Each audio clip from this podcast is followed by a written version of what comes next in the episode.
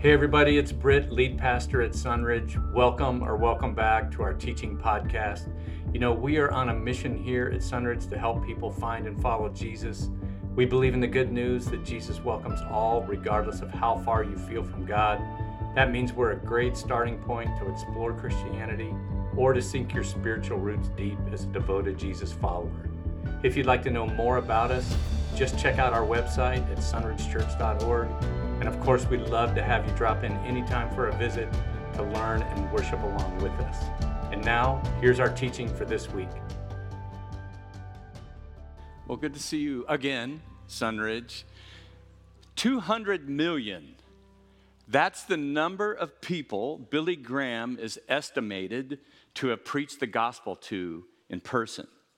Now, that number doesn't include the countless people who read his books, who watched him on TV, or listened to him on the radio.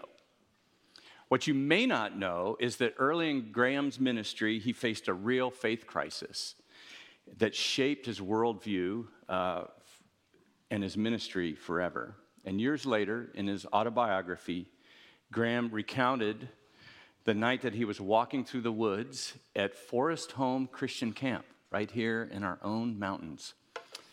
Uh, our church has been to that camp. And finally, as he tells it, he stopped and fell on his knees and he laid his Bible on a tree stump in front of him. And this is what he prayed. I'm going to put it on the screen. Oh God, there are many things in this book I do not understand.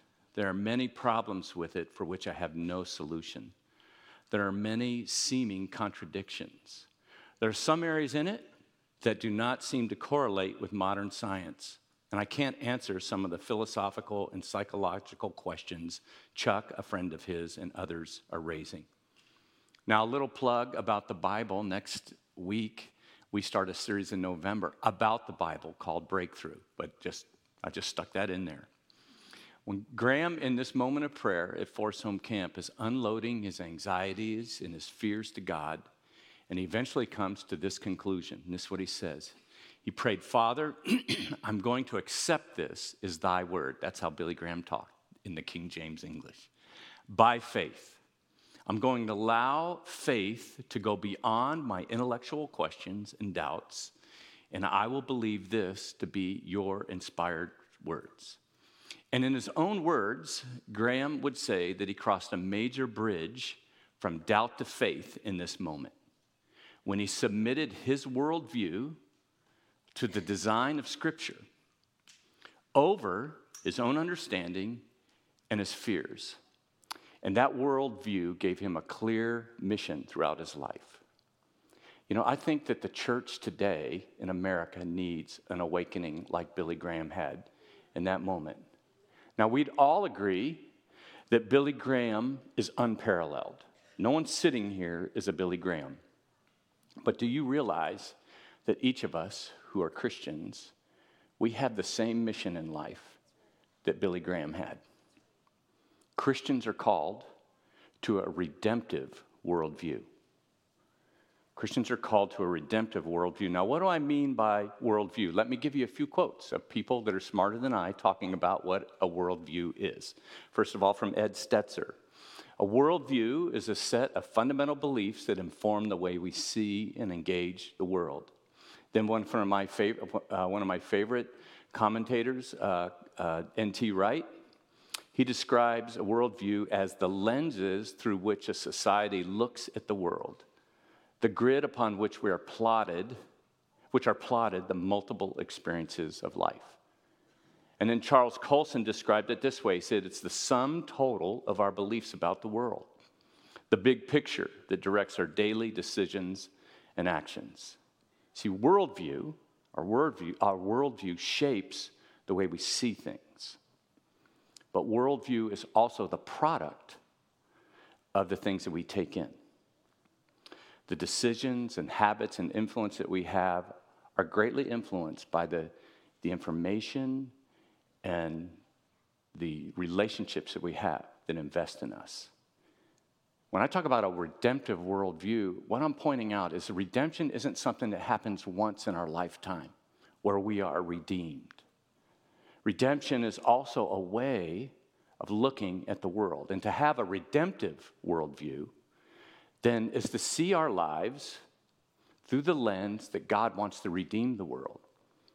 And that I'm not merely a person who has been redeemed by God's grace as a Christian, but I am someone who is a part of the world's redemption. Now, living with that redemptive worldview is different than just having a doctrinal position on redemption. It's not just living religiously or morally or conservatively. It is to live as the Apostle Paul wrote in his second letter to the Corinthians in chapter 5 when he said that through Christ I have been reconciled or redeemed, and I've been made a new creature, a new creation.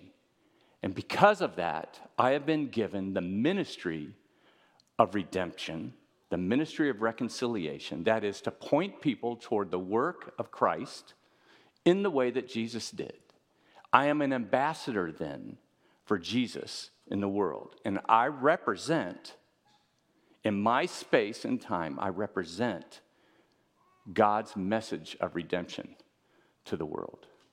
And it was that redemptive worldview that Billy Graham had that enabled him to transcend all the decades of issues and controversies and different presidents that he worked with and be who we know him to be a voice of redemption throughout the world. Now, we're wrapping up today a study that we've called countercultural. We've just started in the beginning of 1 Peter and have gone through, and we're examining what, what does it look like to live counterculturally. And today, specifically, we're talking about because this is the message of Peter and it's the, how he wraps up the whole letter. We're talking about what it means to live as a redemptive counterculture in the world in which we're living here in 21st century America. And these final words that Peter has uh, on living redemptively have to be seen through what we've referred to over and over again through this series as kind of like the pivotal verse or statement that Peter makes. And it's in uh, chapter 2, verse 12. He says that we should live such good lives among the pagans that though they accuse you of doing wrong, they may see your good deeds and glorify God on the day he visits us. That's what Peter's letter is all about. About living in a time where there are challenges to Christians, challenge to Christian thought, so much so that we feel estranged at times, we feel exiled or as foreigners in this land. And yet, what, how do we live differently in that moment? Because that's what they were doing. And we're taking these things that Peter said to first century Christians in Asia Minor and we're bringing them forward. And this is kind of like just his final words on that. In order to live redemptively, Peter says, number one, we should exemplify humility. In verse 6, he says, Humble yourselves, therefore, under God's mighty hand, that he may lift you up in due time. And cast, your, cast all your anxiety on him because he cares for you. Now, is the theme of humility coming up a lot in Peter's letter? Is anyone like tired of that?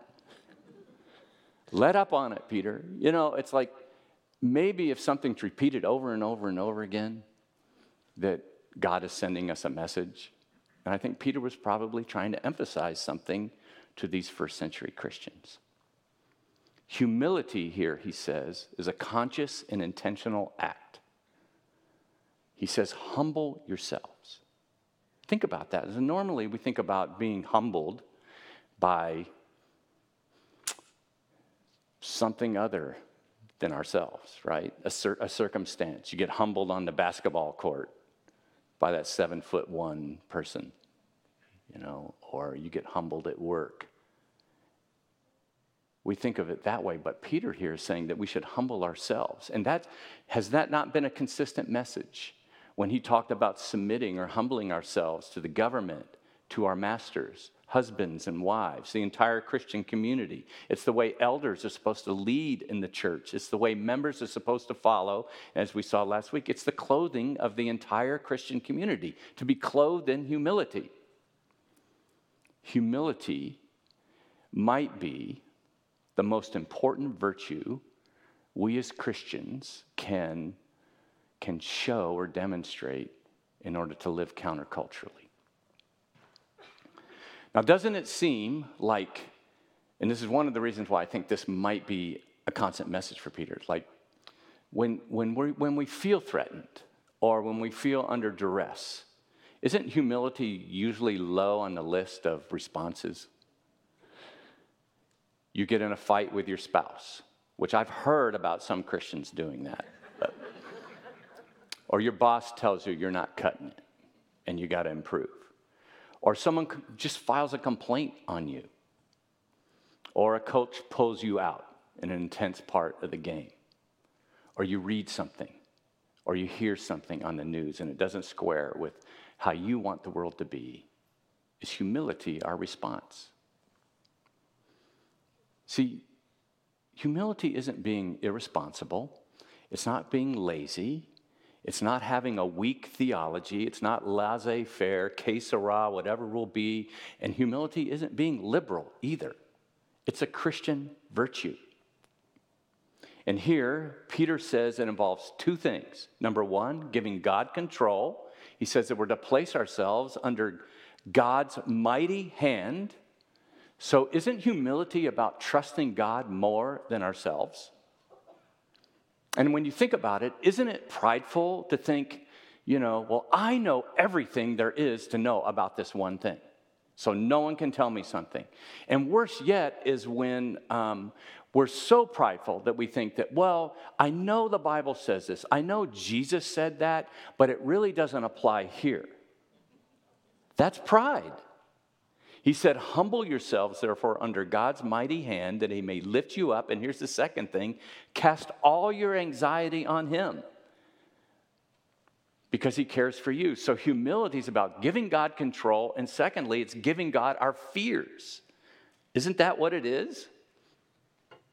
Fear in its other forms, anxiety, stress, worry, erase humility from our lives.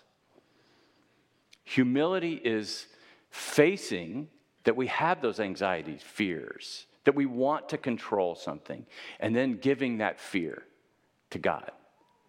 Control and fear, that's God's area. You know what it's like to be fearful about something and then stepping through that fear because you have confidence in the person that is leading you through something that you really don't know that much about. For instance, anybody ever repelled? Isn't it kind of scary to that first lean out on the rope? Who are you trusting in that moment? That guide, that 17 year old that's running the ropes course at Christian camp. You know, that's a good, yeah, that's good. Or like, have you ever held a tarantula? Anybody, who's held a tarantula before? Okay, you know, I've never held a tarantula. I don't trust anybody that much. But the guy that has, you know, the spider person, whatever, is like, look, you can hold, and you, then you let him crawl on you. That's not happening for me. but to use that as a good illustration, um, it's our confidence in this person who knows more than us that helps us overcome or at least control our fear. And then the picture here of casting our anxiety on God, all of our anxiety, is it's like it's saying load up your anxieties and toss them upon God. How many of you ever bucked hay before? How many of you have no idea what it means to buck hay, you bunch of little suburban people? So, uh, for multiple summers, the church that I was uh, became a Christian in, we I worked at their camp. They owned a camp in the middle of Florida. It's called Shady Grove Youth Camp and uh, they had all this acreage. And when they weren't taking advantage of us to watch over children and do things, then they used us as free labor to bale the hay. So they would, I mean, these were giant fields. And uh, they would mow all the hay, you know, let it dry, and then, then uh, you, know, so, you know, they would go through and bale it all up. And then they would use us to buck those bales, to put those bales onto this big uh, flatbed.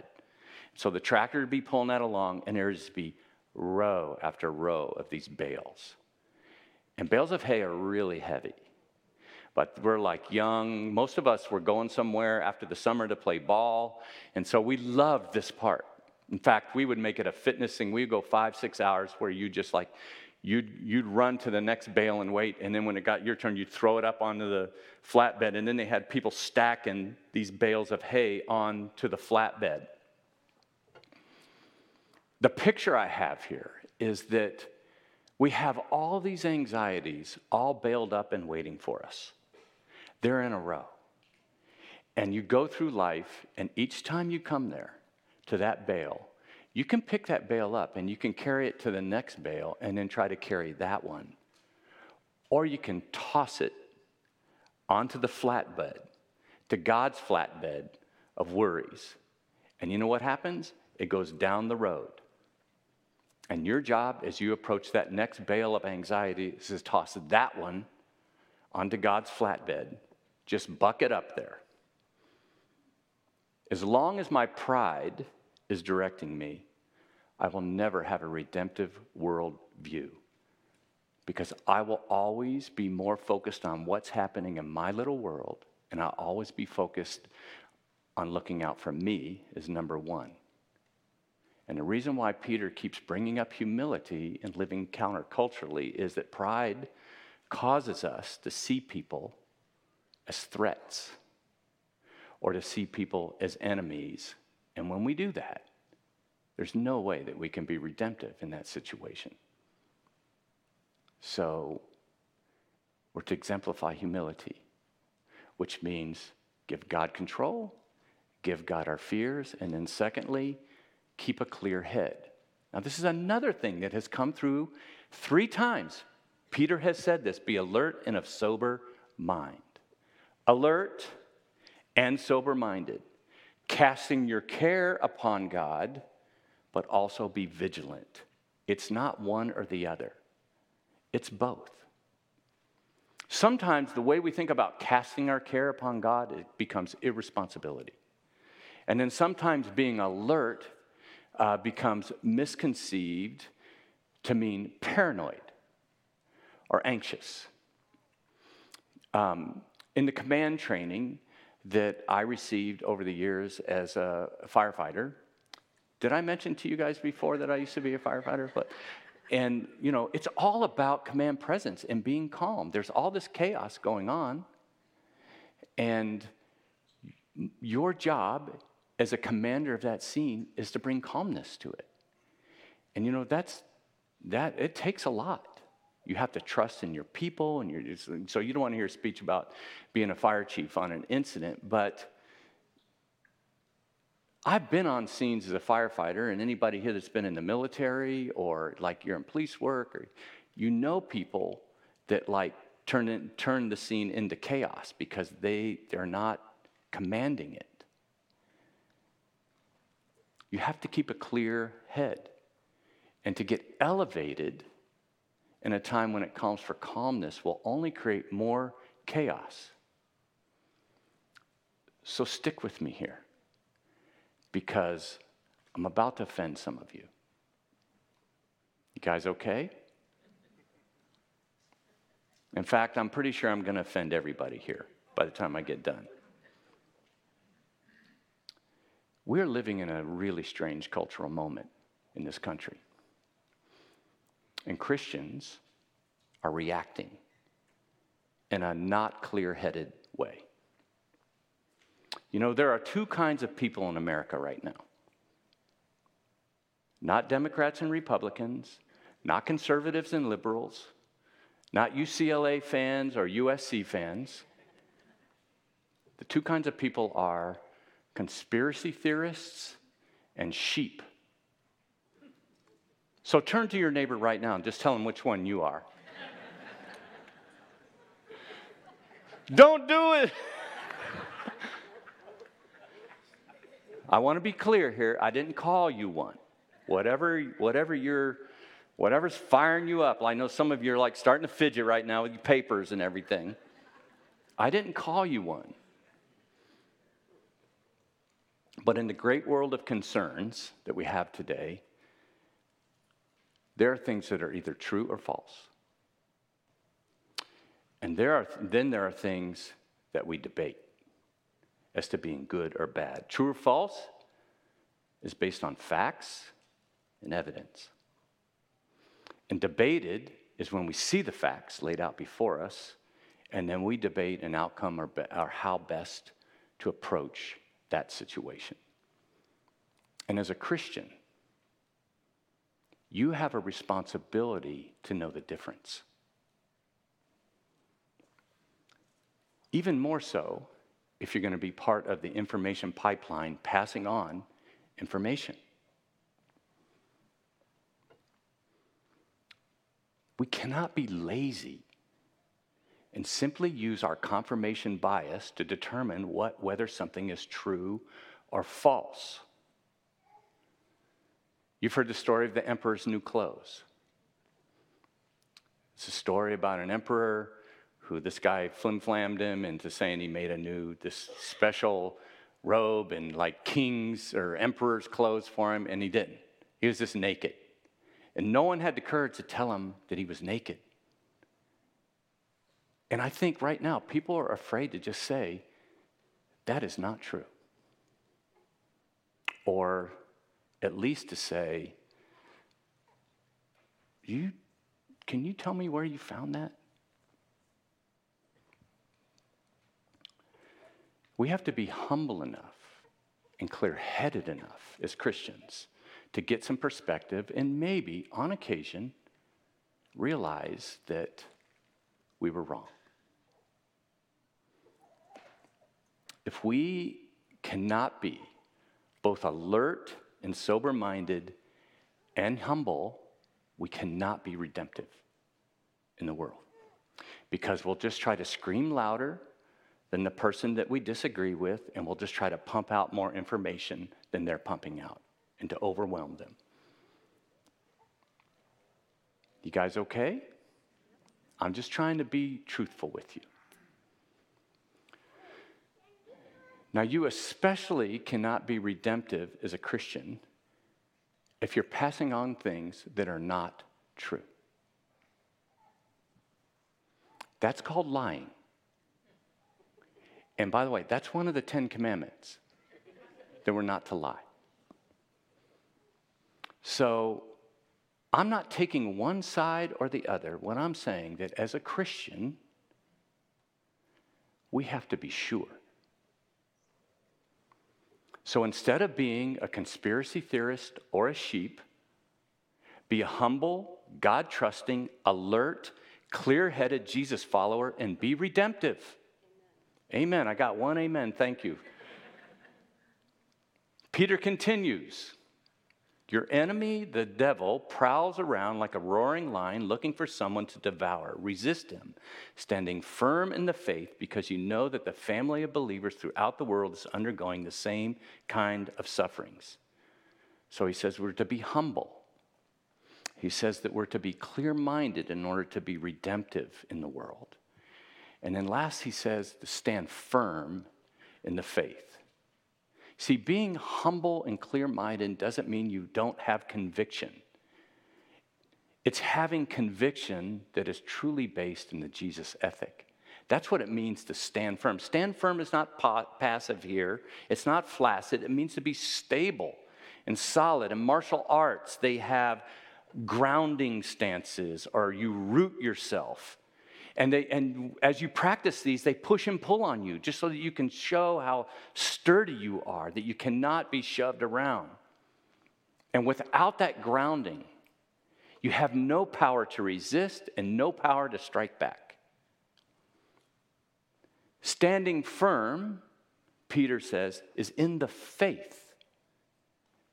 We stand firm in the faith. So Christian, if you spend five minutes a day in your Bible, but cable news is on all day, what are you standing firm in? If you spend hours flipping through social media and YouTube videos, but you have no time to sit with other believers and process what God is teaching you in His Word, what are you standing firm in? You guys okay? You know, I, I lead a life group, Cindy and I, and our friends, the Muncies, and um, I can tell you that, you know, there, it's either a fortune or a misfortune to be in the pastor's life group because you're talking about his sermon, you know. Most of them have the courage to call me out on my baloney. But um, you know, I study a lot for my messages, believe it or not. And you would think when you get all, when I've spent all these hours on something, like you'd think I'd have looked at it from every angle, and every time that is not true when I sit with other Christians. Every time I learn stuff that I never thought about, I'm challenged in ways that I wasn't when I studied on my own. And often I say, I wish I would have thought of that before I gave my message, because I would have liked to add that in. I've even thought about doing my life group before sermons and just using all the stuff that they tell me. So, standing firm in the faith is about absorbing God's word and the teaching of Jesus, Jesus, Jesus and processing that from multiple viewpoints and experiences with other believers that are walking the road with you. And they're going to say things you don't agree with or that you never thought of. And humility and keeping a clear head is going to allow you to stand firm in your faith. And if you're going to stand firm, Peter says you need to know who the enemy is and who it is not. And he says standing firm involves a couple of things. Number one, resisting the enemy. Your enemy, the devil, prowls around like a roaring lion looking for someone to devour. Resist him. You know, according to Barna Research, um, 80% of Americans believe in God, but only 25% believe in the devil. And here he is, right in Scripture. He gets way too much credit for the stuff we do, but uh, he's there. And, and Peter gives us two images in this simple statement of who the devil is. First of all, he calls him our enemy. You know, that's not a military enemy, it is an opponent in court. The word there's an Im- it gives an image of a courtroom. And Satan is a shady prosecutor. He's a liar. He tells lies in court. He lies about us. He lies about the facts. He gets us to believe lies, and he seeks a wrongful conviction of you and me. He's such a smart smart, smart adversary in court. But he has been disbarred from heaven because he's such a shady prosecutor. Through sin, he was able to get God's justice against us as human beings, but our advocate outfoxed him and was able to redeem us, fulfilling all the requirements of justice, and yet us having forgiveness from our conviction. The language of the Bible is sometimes really powerful, isn't it? The second picture he gives us is of a lion. And this is a powerful image that just a few years later, these Christians are going to experience. The devil is a prowler like a lion, and he's looking for weak people. But Peter says here resisting him causes him to move on. He's just a bully. When a lion is really on the hunt, he's silent. But a roaring lion is really just trying to devour the other animals with fear. It's a way of pounding his chest and putting fear into everyone out on the whatever you call that thing, the Serengeti or whatever. I should think through my illustrations a little more. But in the end, lies and fear are the tools of our enemy. And you cannot stand firm when you believe lies or you're constantly plagued by fear, and they usually go together. The second part of standing firm is to join our allies, joining our allies. And uh, here Peter reminds them that they're not alone. He says, You know that the family of believers throughout the world is undergoing the same kind of sufferings. And this has been a common theme of Peter's letter, too. We're family. And we're to link our arms with brothers and sisters. Standing firm is about knowing who the enemy is and knowing who it is not. But sometimes duress, confusion, anxiety, fear, It can make you think you're all alone. It can steal your hope. And that's bad enough in and of, in and of itself. But worse, it can cause us to react. It can cause us to turn on our other brothers and sisters in Christ. You've heard of friendly fire. I remember one of my pastors used to say that, you know, the Christian army is the only army that shoots their own wounded. You know, when you're in a stressful situation with your, with your spouse or a coworker or teammates, you know, it's good to remember they're on, you're on the same team. I think, in fact, sometimes Cindy and I have actually said that to one another in the middle of an argument that she had caused. we, we look at it and say, you know, we have to remember we're on the same team.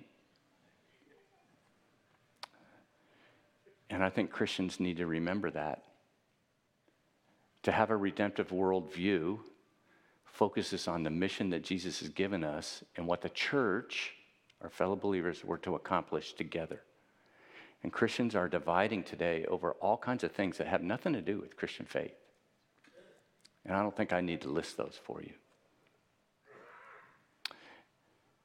In a true crisis, we need to know who the enemy is and we need to love each other deeply, as Peter said earlier in his letter. And if we forget that, we're lost. There's no way that we're going to have a redemptive voice in the world. And can I just remind you that your brothers and sisters in Christ, whatever their perspective is on, they're not your enemy. They're your family. You know, Christianity has never been truly threatened by external forces. Every implosion, if you look through history, it always comes from within bickering and Christians just fighting among themselves. You know, uh, Peter here does a typical wrap up to his letter, and I'm just going to bust through these really quickly. Besides talking about living redemptively, he ends with a doxology which is a praise of God. In verse 10, he says, "In the God of all grace, who called you to his eternal glory in Christ after you've suffered a little while, will himself restore you and make you strong, firm, and uh, steadfast. To him be the, the power uh, forever and ever. Amen. And most scholars think this was a hymn that circulated, and Peter, in the first century, and Peter just wrote it in there. And what it is, is, a, you know, I think the emphasis here is to him be the power and glory forever. It's like a reminder that God, God has not abandoned us, He's embedded us, and that God is in control. And He's called us to something that through His power we can do. Secondly, as in most of the letters of the New Testament, there's always mention of friends, and I call this uh, with a little help from my friends. Commonly, a letter in the New Testament would end with a greeting, and Peter does here. He mentions uh, in verse 12, he says, With the help of Silas, whom I regard as a faithful brother, I've written to you briefly, encouraging you and testifying that this is the true grace of God. Stand fast in it. She was in Babylon, chosen together with you, sends her greetings, and so does my son Mark. Greet one another with a kiss of love. Peace to all of you who are in Christ. Peter mentions Silas, who is the assistant and amanuensis of uh, both Paul and Peter. And that's a big word, amanuensis. It means secretary. And uh, what he's saying here, most scholars agree, is that Silas helped Peter write this letter. Because people smarter than I have noted that Peter was a fisherman. And the language in his letter is far above what a fisherman could accomplish. So Silas is helping him. You know, I have an amanuensis here. I have many, actually. Uh, one is, her name is Holly Suey. She is actually an editor. And with a lot of my stuff, I send it to her, and then she sends it back all fixed. so I don't sound like a fisherman. And that's, Peter's just throwing out that Silas has been a big help to him. He's a big help to Paul. He likely uh, helped with uh, 1st and 2nd Thessalonians. But I think the coolest thing about what is said about Silas is he calls him a faithful brother. Man, that's good. If at the end of our lives someone could say, that's a, you are a faithful brother or sister, that's really powerful. Uh, when, he, when he talks about she was in Babylon, that's likely the church in Rome. Some believe that it, he's talking about Peter's wife, but um, most of what I read, and again, like these are just people that are smarter than I, they say that Peter's in Rome at this time, and basically what he's saying is that, you know, there are people over here that are praying for you and they're with you. It's the whole family idea that they are chosen together with you, and the church at Rome sends her greetings to you. They're in it too, up to their eyeballs. And they're thinking and praying for you. So to live out a redemptive worldview, uh, knowing that there are others that are with you, whether they're in, in your face right here or they're part of the church somewhere else or that we're part of them, it keeps us from sinking into like a dark hole of despair or just becoming self centered and think the world is just about what I'm facing today. It's much bigger than you and me, or just even Sunridge or Temecula or California or the, this nation. There are others of us. There's always a remnant of faithful people and then last, he mentions my son Mark, which is, it's probably exactly who you think it is John Mark, author of the gospel, named after him. Um, and I love that Peter refers to him as his son. And what that's telling you is that Peter had a profound influence. And this is what they, Paul talked about Timothy as his son, right?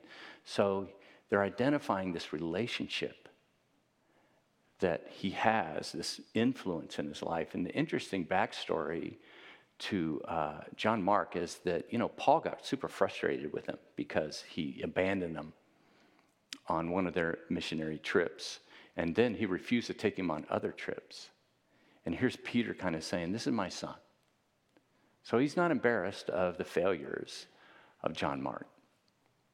And so there's a little redemptive worldview even in that, right? A redemptive worldview allows us to forgive people who disappoint us, who let us down, um, and to move on with them as we all stumble forward. That's First Peter. That's what it means to live counterculturally. I'm going to ask the band to come up. And uh, the last thing that Peter mentions um, kind of makes me grateful that there isn't always a one to one connection to the New Testament for us, especially in the letters. He says that um, to greet each other with a kiss of love. And I'm really glad that we don't have to go around kissing each other. That's just weird. Um, but that's, that's, what, that's how he wraps it up. And then, you know, overall, it's just a reminder that everything we do, even standing on our conviction, standing firm in the faith, is all wrapped up in the love of God. And that speaks so loudly to a world that is confused or anti Christian or ambivalent about Christianity. Love speaks every language. And whatever we do as a church, as an individual, as a family, in the end, it, it should demonstrate love. We just don't have to kiss each other. So I thought, how do I, how do I wrap this thing up? I'm super sad to, to end this series. And, um, but how do, how do we capture the whole thing? And I thought the best way to do it is for us to stand and read a scripture from Peter it's kind of like the crux of the whole matter. And you determine in your heart if this is going to be for you a declaration or a commitment. For me, it's going to be. And, it, and I'm going to allow this scripture to guide me over the next few years, living in this crazy, chaotic world. We're going to put it up on the screen. I'm going to ask you to read it with me as a reminder of who we are and what God has called us to be. You are a chosen people, a royal priesthood, a holy nation, God's special possession, that you may declare the praises of him who called you out of darkness into his wonderful light. Once you were not a people, but now you are the people of God. Once you had not received mercy, but now you have received mercy. Dear friends, I urge you, as foreigners and exiles, to abstain from sinful desires which wage war against your soul, to live such good lives among the pagans that though they accuse you of doing wrong, they may see your good deeds and glorify God on the day he visits us. Amen. Amen. Join us in worship. Hey, everybody, it's Britt again. Thanks for listening. If you need something, if you have a question, or you'd just like us to pray for you, you can reach us through email info at sunridgechurch.org. We hope you'll listen in again next week, but in the meantime, keep helping people find and follow Jesus.